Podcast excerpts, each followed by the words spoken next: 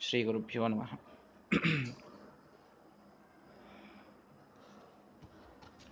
ಶ್ರೀಮನ್ ಮಹಾಭಾರತದ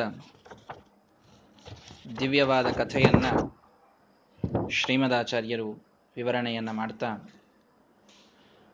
ಪಾಂಡುರಾಜ ಧೃತರಾಷ್ಟ್ರ ಮೊದಲಾದವರ ಉತ್ಪತ್ತಿಗೆ ಕಾರಣವಾದಂತಹ ಕಥೆಯನ್ನ ಹೇಳುವ ಸಂದರ್ಭದಲ್ಲಿ ಶಂತನುವಿಗೆ ಹುಟ್ಟಿದ ಚಿತ್ರಾಂಗದ ಎಂಬ ಮೊದಲನೇ ಮಗ ತೀರಿ ಹೋಗಿದ್ದಾನೆ.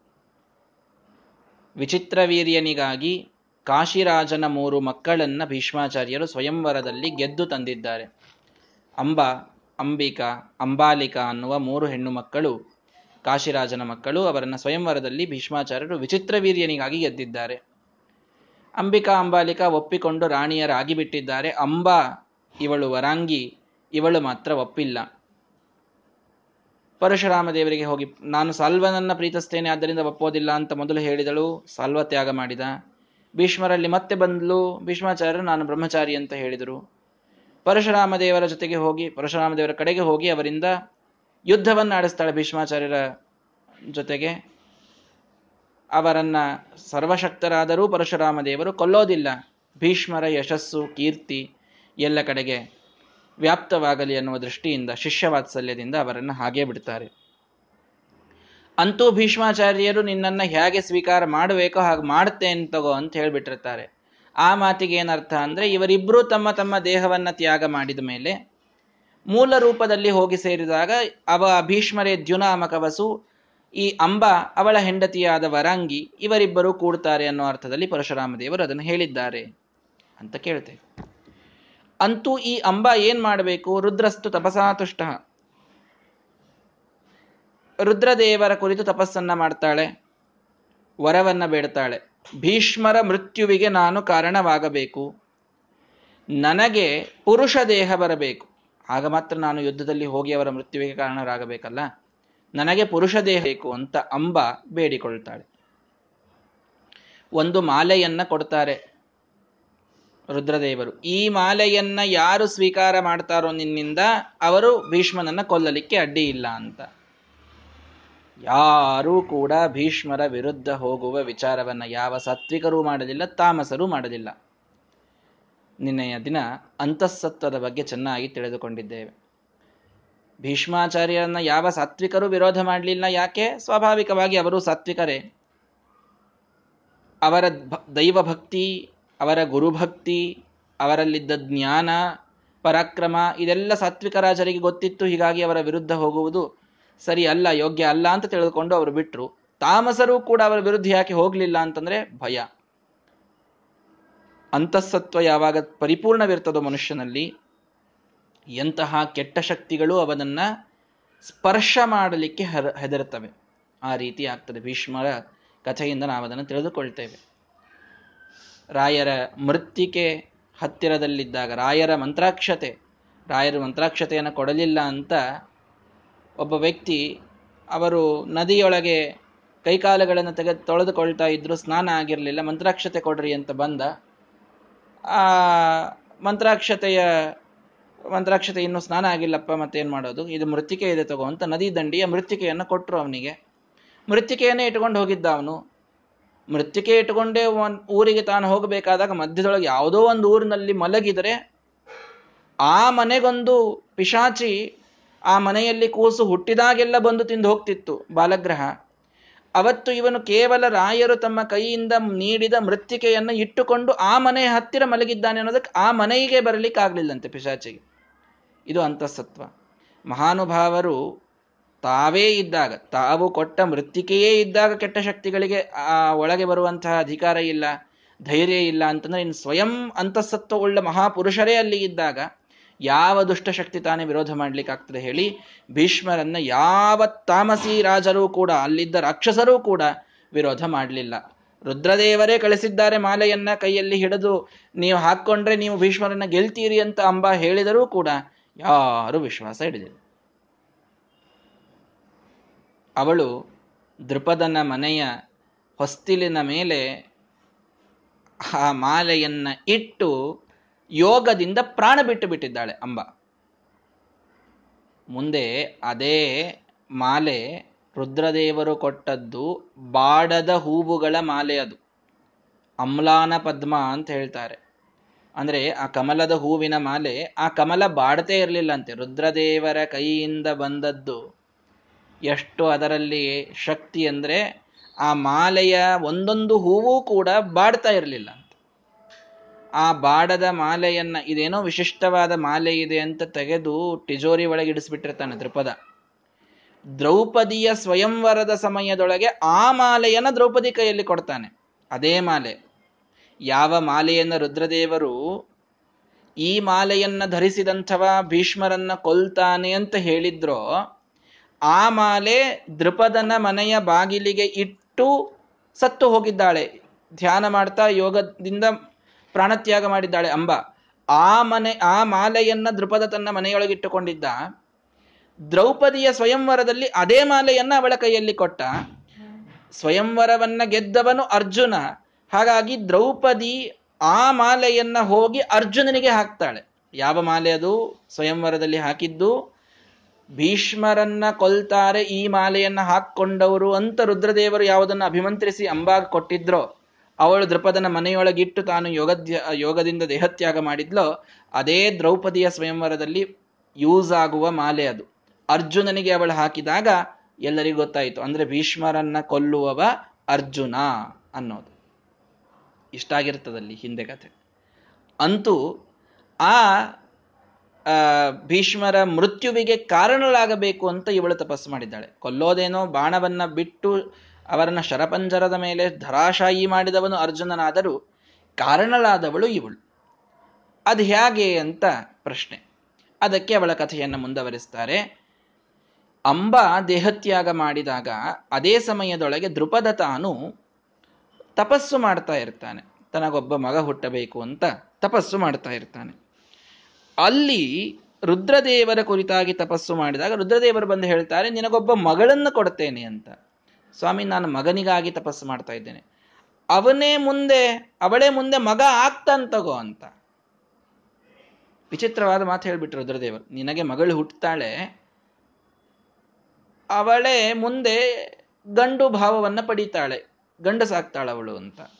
ಈ ವಿಚಿತ್ರ ಮಾತು ಹೇಳಿದಾಗ ರುದ್ರದೇವರ ಮಾತಿನ ಮೇಲೆ ಅಚಲವಾದ ವಿಶ್ವಾಸ ಇತ್ತು ದೃಪದ ರಾಜನಿಗೆ. ಆಗಲಿ ಅಂತಂದ. ಹುಟ್ಟಿದಳು ಶಿಖಂಡಿನಿ ಅಂತ ಹೆಸರು. ಗಂಡ ಹೆಂಡತಿಗೆ ಇಬ್ಬರಿಗೆ ಗೊತ್ತು, ಇವಳು ಹೆಣ್ಣು ಅಂತ. ಇವಳ ಆಚರಣೆಯೆಲ್ಲ ನೋಡಿದರೆ ಗಂಡಿನಂತೆ ಇತ್ತು. ನೋಡ್ಲಿಕ್ಕೂ ಗಂಡು ಇದ್ದಂಗೆ ಇದ್ಲು ಇವಳು ಒಂದು ಸ್ವಲ್ಪ. ಹಾಗಾಗಿ ಲಕ್ಷಣಗಳೆಲ್ಲ ಗಂಡಿನ ಲಕ್ಷಣಗಳು. ಇರುವುದು ಮಾತ್ರ ಹೆಣ್ಣು, ಸ್ವಾಭಾವಿಕವಾಗಿ. ತಂದೆ ತಾಯಿಗೆ ಮಾತ್ರ ಗೊತ್ತು, ಶಿಖಂಡಿನಿ ಅಂತ ಮನೆಯಲ್ಲಿ ಕರೆಯೋದು. ಹೊರಗೆ ಯಾರೇ ಇದ್ರೆ ಶಿಖಂಡಿ ಶಿಖಂಡಿ ಅಂತ ಅಷ್ಟೇ ಕರೀತಿದ್ರಂತವ್ರು. ಶಿಖಂಡಿನಿ ಅಂತ ಸ್ತ್ರೀಲಿಂಗ ಪ್ರಯೋಗ ಮಾಡಿಬಿಟ್ರೆ ಗೊತ್ತಾಗ್ಬಿಡ್ತದಲ್ಲ ಎಲ್ರಿಗೂ ಕೂಡ. ಶಿಖಂಡಿ ಅಂತ ಹೆಸರು. ಏನಿಟ್ಟಿದ್ದೀರಿ ಹೆಸರು ಅಂದ್ರೆ ಶಿಖಂಡಿ ಅಂತ ಹೇಳೋದಷ್ಟೇ.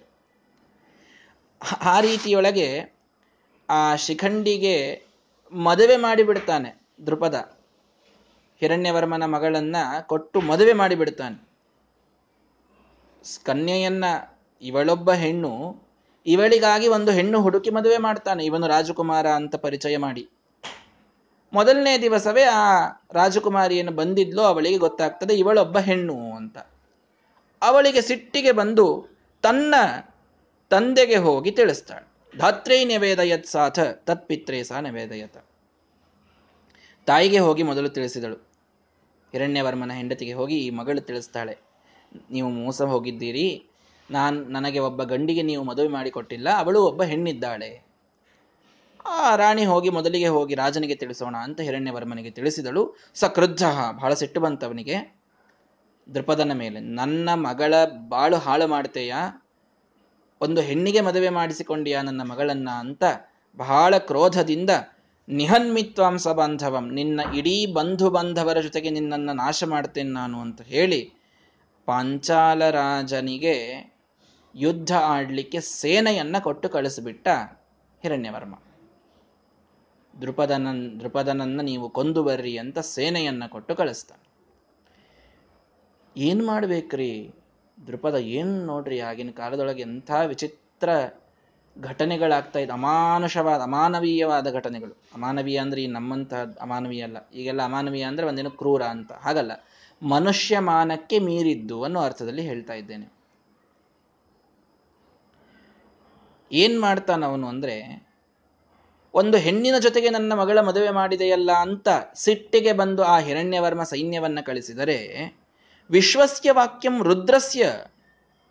ರುದ್ರದೇವರ ಮೇಲೆ ವಿಶಿಷ್ಟವಾದ ವಿಶ್ವಾಸ ದೃಪದ ರಾಜನಿಗೆ ಇರ್ತದೆ ಅವರೇನು ಹೇಳಿರ್ತಾರೆ, ನಿನ್ನ ಮಗಳೇ ಮುಂದೆ ಗಂಡಾಗ್ತಾನೆ ಅಂತ ಹೇಳಿರ್ತಾರೆ. ಇವನೇನ್ ಮಾಡ್ಬಿಡ್ತಾನೆ, ಮರಳಿ ಪತ್ರ ಬರೆದು ಕಳಿಸ್ಬಿಡ್ತಾನೆ. ಪುಮಾನೇವ ಇತಿ ಪಾರ್ಶ್ವತಃ ಪ್ರೇಷಯಾಮಾಸ ದಿಗ್ಬುದ್ಧಿ ಭಿನ್ನ ತೇ ಬಾಲವಾಕ್ಯತ, ಆ ಸಣ್ಣ ಹುಡುಗಿ ಮಾತು ಕೇಳಿಕೊಂಡು ನೀನು ನನ್ನ ನಾನು ಮೋಸಗಾರ ಅಂತಂತೀಯ? ನೋಡ್ರಿ, ಯಾವ ಧೈರ್ಯದ ಮೇಲೆ ಮಾತಾಡ್ತಾ ಇದ್ದಾನ್ರಿ ತ್ರಿಪದ ಅಂದ್ರೆ, ರುದ್ರದೇವರ ಮಾತಿನ ಮೇಲೆ ವಿಶ್ವಾಸ ಅಂತ ಏನು? ಈ ಮಗಳೇನ್ ನನಗೆ ಹುಟ್ಟಿದ್ದಾಳೆ, ಇವಳು ಗಂಡೇ ಆಗ್ತಾಳೆ ಅಂತ. ಯಾಕೆ ರುದ್ರದೇವರು ಹೇಳಿದ್ದಾರಲ್ಲ? ದೇವತೆಗಳ ಮಾತಿನ ಮೇಲೆ ವಿಶಿಷ್ಟವಾದ ವಿಶ್ವಾಸ ಇಟ್ಟಂಥವರಿಗೆ ಎಂದಿಗೂ ಕೂಡ ಮೋಸ ಆಗಿಲ್ಲ. ನದೇವ ತೋಷಣಂ ವ್ರಥ ಇದನ್ನು ಅರ್ಥ ಮಾಡಿಕೊಳ್ಳಿ. ಯಾವ ದೇವತೆಗಳ ಮಾತೂ ಕೂಡ ಸುಳ್ಳಾಗುವುದಿಲ್ಲ.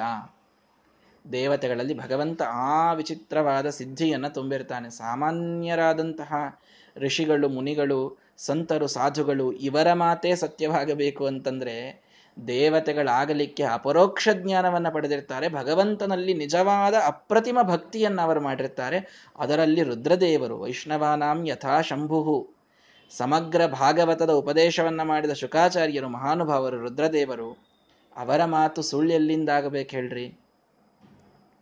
ಎಂದಿಗೂ ರುದ್ರದೇವರ ಮಾತು ಸುಳ್ಳಾಗ್ಲಿಕ್ಕೆ ಸಾಧ್ಯ ಇಲ್ಲ. ಹೀಗಾಗಿ ರುದ್ರದೇವರ ಮಾತಿನ ಮೇಲೆ ದ್ರಪದನಿಗೆ ಎಂಥ ವಿಶ್ವಾಸ ಇತ್ತು ಅಂದ್ರೆ ಇವಳು ಮಗಳು ಆದರೂ ಇವಳು ಗಂಡೇ ಆಗ್ತಾಳೆ.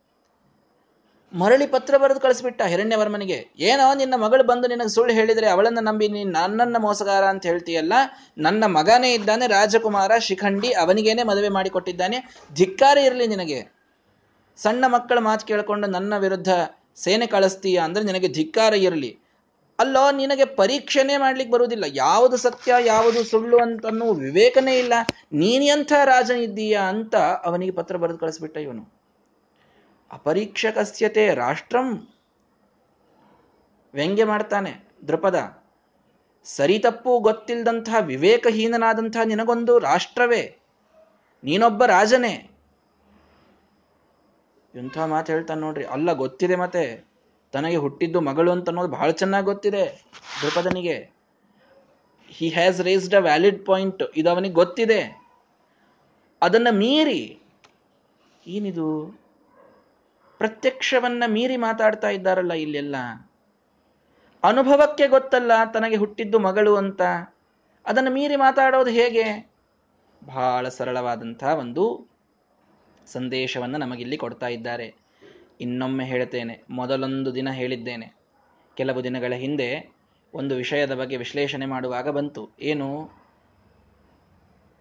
ಅನುಭವವನ್ನ ಮೀರಿಯೂ ಕೂಡ ನಮ್ಮ ಅನುಭವ ನಮ್ಮ ಇಂದ್ರಿಯಗಳಿಗೆ ಎಷ್ಟೆಲ್ಲ ವಿಷಯ ಸಾಧ್ಯವೋ ಅಷ್ಟರ ಮೇಲೆ ಇರ್ತದೆ ಅಷ್ಟೇ ನಮ್ದು ಅನುಭವ ಏನು ಭಾರಿ ಅಂತ ತಿಳ್ಕೊಂಡಿವೆ ನಾವು? ತಿಳ್ಕೊಬೇಕಾ ನಾವು? ಏ ಕೆಲವರು ಮಾತಾಡ್ತಾ ಇರ್ತಾರೆ. ನೀವೆಲ್ಲ ಭಾರಿ ಶಾಸ್ತ್ರ ಓದಿರಬಹುದು ಭಾಳಷ್ಟು ತಿಳ್ಕೊಂಡಿರಬಹುದು, ಎಲ್ಲ ಮಾಡಿರಬಹುದು. ನಾವು ಜೀವನದೊಳಗೆ ಎಲ್ಲ ಅನುಭವಿಸೀವಿ ಅಂತ.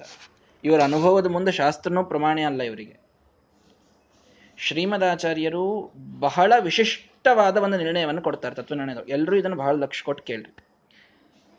ನಮಗೆ ಕಣ್ಣಿಗೆ ಕಾಣಿಸುವ ಇಂದ್ರಿಯಕ್ಕೆ ವಿಷಯವಾಗುವ ವಸ್ತುಗಳೊಳಗೆ ಪ್ರತ್ಯಕ್ಷವೇ ದೊಡ್ಡ ಪ್ರಮಾಣ. ನಿಮ್ಮ ಅನುಭವಕ್ಕೆ ತಕ್ಕಂತೇನೆ ನೀವು ವರ್ತಿಸ್ರಿ. ಬೇಡ ಅಂತ ಅನ್ನೋದಿಲ್ಲ. ಇದು ಇದು ಬಿಳಿಯೋ ಕಪ್ಪೋ ಅಂತ ನನಗೆ ಪ್ರಶ್ನೆ ಬಂದಾಗ ನಾನು ವೇದವನ್ನು ಹುಡುಕಬೇಕಾಗಿಲ್ಲ. ಅವಶ್ಯವಾಗಿ. ಯಾಕೆಂದ್ರೆ ನನಗಿದು ಪ್ರತ್ಯಕ್ಷಕ್ಕೆ ವಿಷಯವಾಗುವ ವಸ್ತು. ಪ್ರತ್ಯಕ್ಷಕ್ಕೆ ವಿಷಯವಾಗುವ ವಸ್ತುವಿನಲ್ಲಿ ಪ್ರತ್ಯಕ್ಷವೇ ಅತಿ ದೊಡ್ಡ ಪ್ರಮಾಣ. ಇದು ನಮ್ಮ ಶ್ರೀಮದಾಚಾರ್ಯರ ಪ್ರಾಕ್ಟಿಕಲ್ ಆದ ಸಿದ್ಧಾಂತ.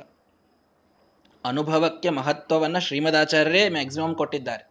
ಇದನ್ನು ಅರ್ಥ ಮಾಡಿಕೊಳ್ಳ್ರಿ ಕೊಟ್ಟಿಲ್ಲ ಅಂತ ಹೇಳ್ತಾ ಇಲ್ಲ ನಾನು. ಪ್ರತ್ಯಕ್ಷದ ನಮ್ಮ ಅನುಭವಕ್ಕೆ ಬಹಳ ಮಹತ್ವವನ್ನು ಕೊಡ್ತಾರೆ ಶ್ರೀಮದಾಚಾರ್ಯರು. ಅದೇ ದೊಡ್ಡ ಪ್ರಮಾಣ ಅಂತ ಹೇಳ್ತಾರೆ.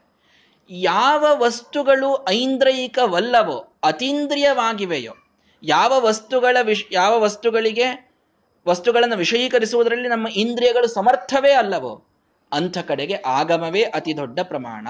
ಇದು ನಮ್ಮ ಶ್ರೀಮದಾಚಾರ್ಯರ ನಿರ್ಣಯ, ತತ್ವ ನಿರ್ಣಯದಲ್ಲಿ ಶ್ರೀಮದಾಚಾರ್ಯ ಈ ಮಾತನ್ನು ಹೇಳ್ತಾರೆ. ಬಹಳ ವಿಶಿಷ್ಟವಾದ ಮಾತಿದು.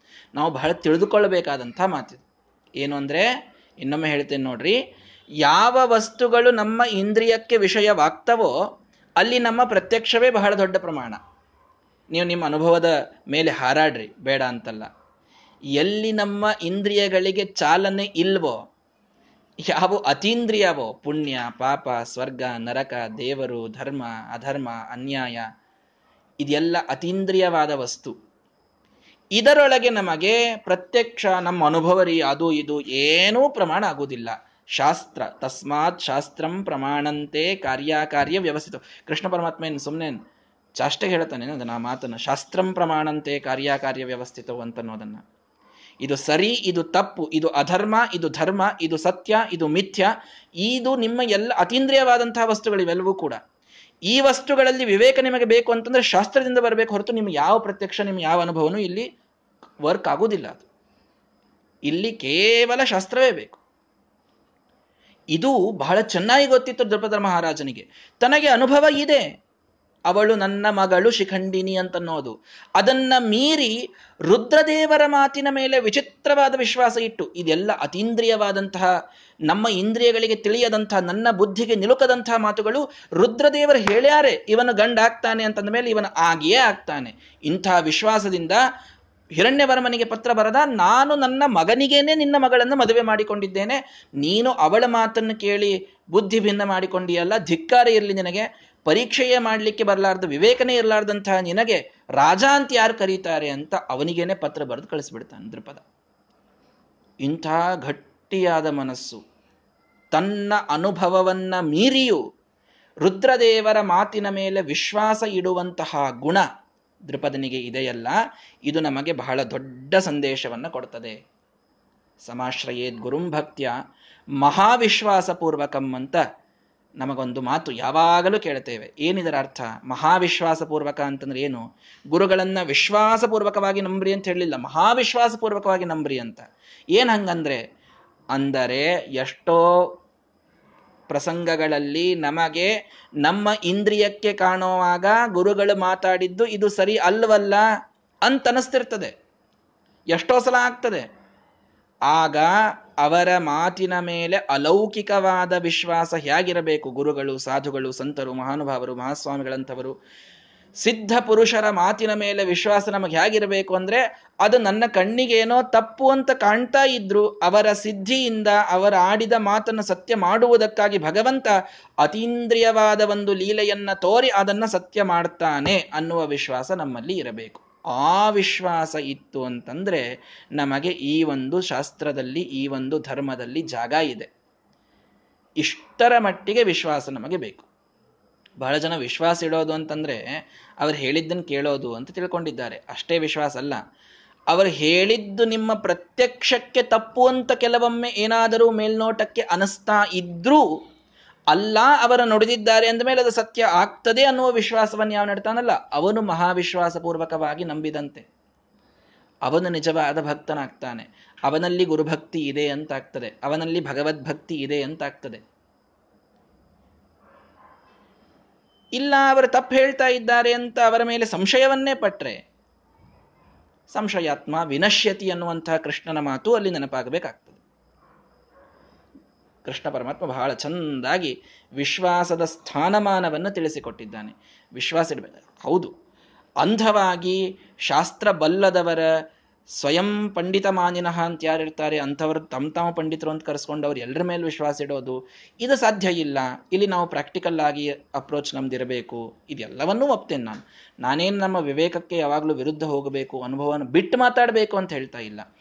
ಒಂದು ಸಲ ಇವರು ಅತ್ಯಂತ ಸಿದ್ಧ ಪುರುಷರು ಅಂತನ್ನುವುದು ಸಾಬೀತಾದ ಮೇಲೆ, ನಮ್ಮ ಅನುಭವಕ್ಕೇನೆ ಸಾಬೀತಾದ ಮೇಲೆ. ಅವರ ಮಂತ್ರಾಕ್ಷತಾ ಮಹಿಮೆ ಗೊತ್ತಾದ ಮೇಲೆ, ಅವರ ವಾಕ್ಸಿದ್ಧಿ ಗೊತ್ತಾದ ಮೇಲೆ, ಆಮೇಲಂತೂ ಅವರ ಮೇಲೆ ಅಪ್ರತಿಮವಾದ ವಿಶ್ವಾಸವನ್ನು, ಅಕಾಟ್ಯವಾದ ವಿಶ್ವಾಸವನ್ನು ಇಟ್ಟರೆ ಬಹಳ ಬೇಗ ನಮಗೆ ಈ ಮಾರ್ಗದಲ್ಲಿ ಮುಂದೆ ಹೋಗ್ಲಿಕ್ಕಾಗ್ತದೆ. ದೊಡ್ಡ ಸಿದ್ಧಿ. ಅವರ ಸಿದ್ಧ ಪುರುಷರು, ಅವರ ಮೇಲೆ ವಿಶ್ವಾಸ ಇಟ್ಟಿದ್ದಕ್ಕೆ ನಮಗೆ ಸಿದ್ಧಿ. ಇದು ಸಿಗ್ಲಿಕ್ಕೆ ಸಾಧ್ಯ ಇದೆ. ಇದನ್ನು ಅರ್ಥ ಮಾಡಿಕೊಳ್ಳಿ ದೃಪದ ಈ ದೊಡ್ಡ ಸಂದೇಶವನ್ನು ನಮಗೆ ಕೊಟ್ಟಿದ್ದಾನೆ. ರುದ್ರದೇವರ ಮೇಲೆ ವಿಶಿಷ್ಟ ವಿಶ್ವಾಸವನ್ನಿಟ್ಟ. ತನಗೆ ಮಗಳು ಹುಟ್ಟಿದಾಳೆ ಅನ್ನೋದು ಗೊತ್ತಿದ್ರೂ ಇವನ ಗಂಡ ಆಗ್ತಾನೆ ಅನ್ನುವಂತಹ ವಿಶ್ವಾಸದಿಂದ. ತನ್ನ ಇಂದ್ರಿಯಕ್ಕೆ ಮೀರಿ, ಅಂದ್ರೇನು?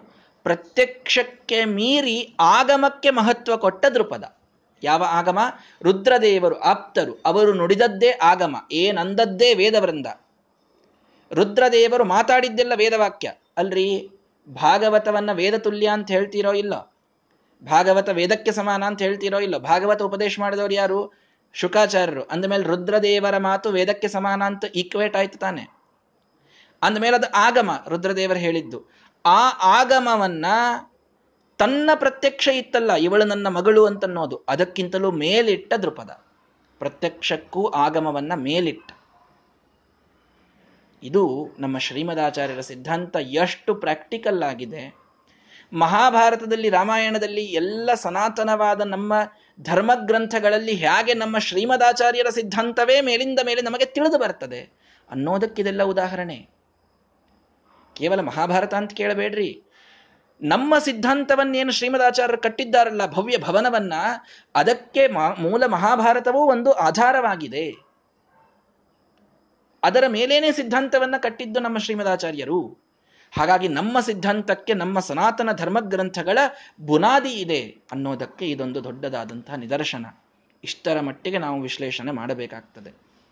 ಆದ್ದರಿಂದ, ಅಥ ಭಾರ್ಯಾಸಮೇತಂ ತಂ ಪಿಂತ, ಪಿತರಂ ಚಿಂತಯಾಕುಲಂ. ದೃಪದ ಹಿರಣ್ಯವರ್ಮನಿಗೆ ಬರೆದು ಕಳಿಸ್ತಾನೆ, ಇಲ್ಲ, ನನ್ನ ಮಗನೇ ಇದ್ದಾನೆ ಅಂತ ಬಹಳ ದೊಡ್ಡ ವಿಶ್ವಾಸದಿಂದ ಬರೆದು ಕಳಿಸ್ತಾನೆ. ಆವಾಗ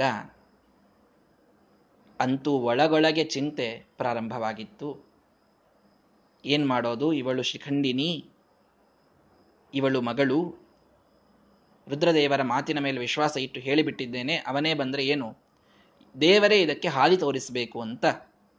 ದೇವರ ಮೇಲೆ ಭಾರ ಹಾಕಿ ಕುಳಿತಿದ್ದಾನೆ ದೃಪದ ಶಿಖಂಡಿನಿ ಪಾಪ ನೋಡಿದಳು, ದುಃಖಾತ್ ಮನ್ನಿಮೆತ್ತಾತ್ ನಶ್ಯತು ನನ್ನ ಸಲುವಾಗಿ ಇಷ್ಟು ದುಃಖವನ್ನು ತಂದೆ ಪಡ್ತಾ ಇದ್ದಾನಲ್ಲ ಇವನಿಗೆ ಇದರೊಳಗೇನೆ ಏನಾದರೂ ನಾಶ ಆಗಿಬಿಡ್ತು ಅಂದ್ರೆ ಏನು ಮಾಡೋದು? ಬೇಡ. ನಾನು ಇವನ ಮುಂದೆ ಇರೋದೇ ಬೇಡ. ಇವನಿಗೆ ದುಃಖ ಕೊಡೋದೇ ಬೇಡ. ವನಾಯ ಇವ ಯಯೋ. ವನಕ್ಕೆ ಹೋಗ್ಬಿಟ್ಲವಳು ಇವ್ರ ಕಣ್ಮುಂದೆ ಇರೋದೇ ಬೇಡ ನಾನು. ಅಂತಃಪುರದೊಳಗೆ ಇರೋದೇ, ಅರಮನೆಯೊಳಗೆ ಇರೋದೇ ಬೇಡ ಅಂತ ಶಿಖಂಡಿನಿ ವನಕ್ಕೆ ಹೋಗ್ಬಿಟ್ಲು. ಯತ್ರ ಚ ತುಂಬುರು ಅಲ್ಲಿ ಒಂದು ಅದ್ಭುತವಾದ ಘಟನೆ ನಡೆಯಿತು ಅದರ ವಿಶಿಷ್ಟವಾದ ನಿರ್ಣಯವನ್ನು ಶ್ರೀಮದಾಚಾರ್ಯ ಕೊಡ್ತಾರೆ. ಏನು? ಅಲ್ಲಿ ತುಂಬುರು ಅನ್ನುವ ಗಂಧರ್ವನಿದ್ದಾನೆ. ಇವಳು ಯಾವ ವನಕ್ಕೆ ಹೋಗಿದ್ದಾಳೋ, ನೋಡಿ ರುದ್ರದೇವರ ಮಾತು ಹೇಗೆ ಸತ್ಯವಾಗ್ತದೆ ಅಂತ. ಇವಳು ಯಾವ ವನಕ್ಕೆ ಹೋಗಿದ್ದಾಳೋ ಅಲ್ಲಿ ತುಂಬುರು ಅನ್ನುವ ಗಂಧರ್ವ, ಸ್ಥೂಣಾಕರಣ ಅಂತ ಅವನಿಗೆ ಕರೀತಾರೆ. ಅವನು, ಇವಳು ಬಂದು ತನ್ನ ಪರಿಸ್ಥಿತಿಯನ್ನು ಹೇಳಿಕೊಳ್ತಾ ಇದ್ದಾಳೆ. ಒಳ್ಳೆ ಕಿವಿ ಇಟ್ಟು ಗಮನಿಸಿ ಕೇಳ್ತಾನೆ. ಸತಸ್ಯ ಅಖಿಲಂ ಶ್ರುತ್ವ, ಎಲ್ಲವನ್ನು ಕೇಳಿದ. ನನಗೆ ಹೀಗೆ ಪರಸ, ಪರಿಸ್ಥಿತಿ ಬಂದುಬಿಟ್ಟಿದೆ. ನಾನು ಗಂಡಾಗಬೇಕು. ನನಗೆ ಮದುವೆ ಆಗಿಬಿಟ್ಟಿದೆ ನನಗೊಬ್ಬ ಕನ್ಯೆ ಇದ್ದಾಳೆ, ಹೆಂಡತಿ ಇದ್ದಾಳೆ. ಆದರೆ ನಾನೇ ಒಬ್ಬ ಸ್ತ್ರೀ. ಏನು ಮಾಡೋದು? ನನಗೆ ಪುರುಷ ದೇಹ ಬೇಕು ಅಂತ ಅದ್ದಾಡ್ತಾ ಇದ್ದೇನೆ ಅಂತ ಇವಳು ಹೇಳ್ತಾಳೆ ಶಿಖಂಡಿನಿ. ಕೃಪಾಂ ಚಕ್ರೆ ಮಹಾಮನಾಹ. ಗಂಧರ್ವನಿಗೆ ಇದ್ದ ಅದ್ಭುತವಾದ ಸಾಮರ್ಥ್ಯವನ್ನು ತಿಳಿದುಕೊಳ್ಳಿ. ಇವಳ ಮೇಲೆ ಏನಾದರೂ ಕೃಪೆ ಮಾಡಬೇಕಲ್ಲ? ಎಂಥ ಕೆಟ್ಟ ಪರಿಸ್ಥಿತಿ, ದಯನೀಯ ಪರಿಸ್ಥಿತಿಯಲ್ಲಿದ್ದಾಳೆ. ಇವಳ ಸಲುವಾಗಿ ಒಬ್ಬ ಹೆಣ್ಣು ಮಗಳು ಅಲ್ಲಿ ಅಳತಿದ್ದಾಳೆ, ಇಲ್ಲಿ ತಂದೆ ತಾಯಿಗಳು ಅಳತಿದ್ದಾರೆ. ಏನಾದರೂ ಮಾಡಬೇಕಲ್ಲ. ಸತಸ್ಯೈ ಎನ್ ತದೀಯಂಜಗ್ರಹೇತ ಆಯಿತು ಶಿಖಂಡಿನಿ, ನೀನ್ ನನ್ನ ದೇಹ ತೆಗೆದುಕೊಂಡು ಬಿಡು ನಿನ್ನ ದೇಹ ನನಗೆ ಕೊಟ್ಬಿಡು ಅಂತ ಹೇಳಿಬಿಟ್ಟು ಯಾರು? ತುಂಬುರು, ಗಂಧರ್ವರು, ದೇವತೆಗಳೇ ಅವರು, ದೇವಾನುಗರು. ಉಪದೇವತೆಗಳಲ್ಲೂ ಅಂತಹ ವಿಚಿತ್ರವಾದ ಸಾಮರ್ಥ್ಯ ಇದೆ. ಮಹಾಭಾರತದ ಒಂದೊಂದು ಪಾತ್ರ ನಾನು ಮೇಲಿಂದ ಮೇಲೆ ಹೇಳ್ತಾ ಇದ್ದೇನೆ. ಲಕ್ಷ ಕೊಟ್ಟು ಕೇಳ್ರಿ. ಮಹಾಭಾರತದ ಒಂದೊಂದು ಪಾತ್ರದ ರಹಸ್ಯವೂ ಕೂಡ ನಮಗೆ ಇವರೆಲ್ಲರೂ ಮಹಾಮಹಾದೇವತೆಗಳು. ಸಾಮಾನ್ಯ ಮನುಷ್ಯರಲ್ಲವೇ ಅಲ್ಲ. ಇವರನ್ನ ಮನುಷ್ಯಮಾನದಿಂದ ಅಳಿಯಬೇಡಿ. ಇದನ್ನ ಮತ್ತೆ ಮತ್ತೆ ತೋರಿಸಿಕೊಡ್ತಾ ಇದೆ. ಗಂಧರ್ವ ಬಂದಿದ್ದಾನೆ. ವನದಲ್ಲಿ ಹೋದ ಶಿಖಂಡಿನಿಗೆ ಹೇಳ್ತಾನೆ, ನಿನ್ನ ದೇಹವನ್ನು ನನಗೆ ಕೊಡು, ನನ್ನ ದೇಹವನ್ನು ನೀನಿಟ್ಟುಕೊಂಡು ಬಿಡು ಅಂತ ಹೇಳ್ತಾನೆ. ಅಂದ್ರೆ ಶಿಖಂಡಿನಿ ಪುರುಷಳಾಗ್ತಾಳೆ, ಗಂಧರ್ವ ಸ್ತ್ರೀ ಆಗ್ತಾನೆ ಅಂತ. ಇದೇನಾ ನೀವು ಹೇಳಲಿಕ್ಕೆ ಹೊರಟದ್ದು? ಅದಕ್ಕೆ ಶ್ರೀಮದಾಚಾರ್ಯ ಒಂದು ನಿರ್ಣಯವನ್ನು ಕೊಡ್ತಾರೆ. ಬಹಳ ಲಕ್ಷ್ಯ ಕೊಟ್ಟು ಕೇಳಿ. ಪುಂಸಾಂ ಸ್ತ್ರೀತ್ವಂ ಭವೇತ್ ಕ್ವಾಪಿ. ಪುರುಷರಿಗೆ ಏನೋ ಶಾಪ, ವರ, ಏನೋ ಕಾರಣಗಳಿಂದ ಸ್ತ್ರೀ ಜನ್ಮ ಬರಬಹುದು. ಪುರುಷರು ಸ್ತ್ರೀಯಾಗಬಹುದು. ಇದಾಗ್ತದೆ. ಭಾಗವತದಲ್ಲಿ ಚತುರ್ಥ ಸ್ಕಂದದಲ್ಲಿ ಪುರಂಜನ ಅನ್ನುವಂತಹ ಒಬ್ಬ ರಾಜನ ಕಥೆಯನ್ನು ಹೇಳುವಾಗ, ಆ ಪುರಂಜನ ಮುಂದಿನ ಜನ್ಮದಲ್ಲಿ ವೈದರ್ಭಿ ಎನ್ನುವ ಸ್ತ್ರೀಯಾಗಿ ಹುಟ್ಟಿದ ಅಂತ ಕಥೆಯನ್ನು ಭಾಗವತದಲ್ಲಿ ಕೇಳ್ತೀರಿ. ಅರ್ಥಾತ್ ಶಾಪ ಇದ್ದಾಗ, ಏನೋ ಬಲವತ್ ಕಾರಣಗಳಿದ್ದಾಗ ಒಬ್ಬ ಪುರುಷ ಸ್ತ್ರೀ ಆಗಬಹುದು ಅರ್ಥ ಮಾಡಿಕೊಳ್ಳಿ. ಈಗ ನಾವೆಲ್ಲ ಏನು ಪುರುಷರಿದ್ದೇವಲ್ಲ ನಮಗೆ ಯಾವ ಜನ್ಮದಲ್ಲೂ ಪುರುಷ ದೇಹನೇ ಇರ್ತದೆ. ಪ್ರಾಣಿಯಾಗಿ ಹುಟ್ಟಿದರೂ ಗಂಡು ಪ್ರಾಣಿಯಾಗಿ ಹುಟ್ಟಬೇಕು ನಾವು. ಸ್ತ್ರೀ ದೇಹ ನಮಗೆ ಬರಲಿಕ್ಕೆ ಸಾಧ್ಯ ಇಲ್ಲ. ಸ್ತ್ರೀಯರು ಯಾರಿದ್ದೀರಿ ನಿಮಗೆ ಕೊನೆವರೆಗೂ ಸ್ತ್ರೀ ದೇಹವೇ ಇರ್ತದೆ. ಪುರುಷರಾಗ್ಲಿಕ್ಕೆ ಸಾಧ್ಯ ಇಲ್ಲ. ಆತ್ಮನಿಗೆ ಲಿಂಗ ಇದೆ. ಪುರುಷ ಸ್ತ್ರೀ ಎನ್ನುವ ಲಿಂಗ ಆತ್ಮನಿಗೆ ಇದೆ. ಆತ್ಮನಿಗೆ ಇದ್ದ ಲಿಂಗದಿಂದ ಅವನಿಗೆ ಬರುವ ದೇಹವು ಅದೇ ಲಿಂಗದ್ದೇ ಇರ್ತದೆ. ಆತ್ಮ ಪುರುಷವಾಗಿದ್ದರೆ ಪುರುಷ ದೇಹವೇ ಬರ್ತದೆ ಆತ್ಮ ಸ್ತ್ರೀಯಾಗಿದ್ದರೆ ಸ್ತ್ರೀ ದೇಹವೇ ಬರ್ತದೆ. ಇದು ಜನರಲ್ಲಾದ ನಿಯಮ. ಪುರುಷಾತ್ಮ ಪುರುಷನೇ ಆಗಬೇಕು, ಸ್ತ್ರೀ ಆತ್ಮ ಸ್ತ್ರೀಯನೇ ಆಗಬೇಕು ಅಂತ. ಎಕ್ಸೆಪ್ಷನ್ ಏನಿದೆ ಅಂತಂದ್ರೆ, ಪುರುಷನಿಗೆ ಏನಾದರೂ ಶಾಪವರ ಇದ್ದ ಸಂದರ್ಭದಲ್ಲಿ ಸ್ತ್ರೀಯಾಗಿ ಹುಟ್ಟಬಹುದು. ಒಂದು ವೇಳೆ ಒಂದೋ ಎರಡೋ ಸ್ತ್ರೀ ದೇಹವನ್ನ ತೆಗೆದುಕೊಳ್ಳಬಹುದು ಒಬ್ಬ ಪುರುಷ. ಆದರೆ ತಥಾಪ್ಯಂತೆ ಅಪಮಾನ ಭವಿತ್ ಮತ್ತವನು ಪುರುಷನೇ ಆಗ್ಬಿಡ್ಬೇಕು. ಒಂದು ಜನ್ಮ ಸ್ತ್ರೀದು ಬಂದಿದೆ ಅಂತ ಆದ್ರೂ ಮುಂದಿನ ಜನ್ಮದಲ್ಲೂ ಮತ್ತೆ ಪುರುಷನೇ ಆಗ್ಬೇಕು ಅವನು. ಸ್ತ್ರೀ ಆಗೇ ನಾನು ಕಂಟಿನ್ಯೂ ಆಗ್ಬಿಡ್ತೇನೆ ಅಂತ ನಡೆಯೋದಿಲ್ಲ ಮತ್ತೆ. ಏನೋ ಶಾಪವಶಾತ್ ಸ್ತ್ರೀ ಆಗಿದ್ದಾನೆ ಮತ್ತೆ ಪುರುಷ ಆಗ್ತಾನೆ. ಏನೋ ವರ ಇದೆ ಅನ್ನೋದಕ್ಕೆ ಸ್ತ್ರೀ ಆಗಿದ್ದಾನೆ ಮತ್ತೆ ಪುರುಷ ಆಗ್ತಾನೆ. ಇಷ್ಟೇ. ಸ್ತ್ರೀನಾಂ ನೈವ ಹಿ ಪುಂಸ್ತ್ವಂ ಸ್ಯಾತ್. ಬಲವತ್ ಕಾರಣೈರಪಿ. ಎಂತಹ ವರ ಶಾಪ ಏನ್ ಬೇಕಾದ ಕಾರಣ ಇದ್ರೂ ಕೂಡ ಸ್ತ್ರೀ ಮಾತ್ರ ಪುರುಷ ಆಗ್ಲಿಕ್ಕೆ ಸಾಧ್ಯ ಇಲ್ಲ. ಇದು ನಮ್ಮ ಶ್ರೀಮದಾಚಾರ್ಯರು ಕೊಡುವ ನಿರ್ಣಯ. ಇದನ್ನು ಬಹಳ ಲಕ್ಷ್ಯ ಕೊಟ್ಟು ತಿಳಿದುಕೊಳ್ಳಿ. ಒಬ್ಬ ಪುರುಷ ಏನೋ ವರಶಾಪಗಳಿಂದ ಸ್ತ್ರೀ ಆಗಬಹುದು, ಆದರೆ ಎಂತಹ ವರಶಾಪಗಳಿದ್ದರೂ ಸ್ತ್ರೀ ಹೋಗಿ ಪುರುಷ ಆಗೋದು ಸಾಧ್ಯ ಇಲ್ಲ. ಸ್ತ್ರೀ ಹೋಗಿ ಪುರುಷ ಆಗುವುದಿಲ್ಲ. ಇದು ನಿರ್ಣಯ ಶ್ರೀಮದಾಚಾರ್ಯ ಕೊಡ್ತಾ ಇದ್ದಾರೆ ನಮ್ಗೆ. ಎಂದೂ ಆಗುವುದಿಲ್ಲ. ಹಂಗಂದ್ರೆ ಇಲ್ಲಿ ಪ್ರಶ್ನೆ ಬಂತು. ಶಿಖಂಡಿನಿಗೆ ತುಂಬುರು ತನ್ನ ದೇಹವನ್ನ ಕೊಡ್ತಾ ಇದ್ದಾನೆ. ತನ್ನ ದೇಹವನ್ನ ತುಂಬುರು ಕೊಟ್ಟಾಗ ಅವಳು ಪುರುಷಳಾಗಬೇಕಾಯ್ತಲ್ಲ. ಸ್ತ್ರೀ ಇದ್ದಾಳೆ. ನೀವು ನಿಯಮ ಏನು ಹೇಳಿರಿ? ಶ್ರೀಮದಾಚಾರ್ಯ ನಿಯಮ ಹಾಕಿದ್ದಾರೆ. ಪುರುಷರು ಕದಾಚಿತ್ ಸ್ತ್ರೀ ಆಗಬಹುದಾದರೆ ಸ್ತ್ರೀಗೆ ಪುರುಷ ದೇಹ ಬರ್ಲಿಕ್ಕೆ ಸಾಧ್ಯ ಇಲ್ಲ ಅಂತ ನಿಯಮ ಹೇಳಿದ್ರಿ. ಬಲವತ್ ಕಾರಣ ಎಂತಹ ಕಾರಣಗಳಿದ್ರೂ ಬರಲಿಕ್ಕೆ ಸಾಧ್ಯ ಇಲ್ಲ ಅಂತ ಹೇಳಿದ್ರಿ. ಹಾಗಾದ್ರೆ ಇಲ್ಲಿ ಎಕ್ಸೆಪ್ಷನ್ ಬಂತಲ್ಲ, ಸ್ತ್ರೀ ಶಿಖಂಡಿನಿ ಪುರುಷ ತುಂಬುರು ಆದ ಆಗ್ತಾ ಇದ್ದಾನೆ, ತುಂಬುರು ದೇಹವನ್ನು ಪಡಿತಾ ಇದ್ದಾಳೆ. ಈ ಎಕ್ಸೆಪ್ಷನ್ ನನಗೆ ಏನು ಉತ್ತರ? ಅನ್ನೋದು ಪ್ರಶ್ನೆ. ಅದಕ್ಕೇನು ಶ್ರೀಮದಾಚಾರ್ಯ ಉತ್ತರ ಕೊಡ್ತಾರೆ ಅನ್ನೋದನ್ನ ನಾಳೆಯ ದಿನ ನೋಡೋಣ. ಆ, ವಿಶಿಷ್ಟವಾದಂತಹ ಒಂದು ನಿರ್ಣಯ. ಅದನ್ನು ಬಹಳ ಚೆಂದಾಗಿ ಶ್ರೀಮದಾಚಾರ್ಯ ಹೇಳ್ತಾರೆ ನಾಳೆಯ ದಿನ ಅದನ್ನು ತಾವೆಲ್ಲರೂ ಕೂಡ ಕೇಳಬೇಕು ಅಂತ ಎಲ್ಲರಲ್ಲಿ ಪ್ರಾರ್ಥನೆಯನ್ನು ಮಾಡ್ತೇನೆ. ಶ್ರೀಕೃಷ್ಣಾರ್ಪಣ ಮಸ್ತು ಹರಯೇ ನಮಃ.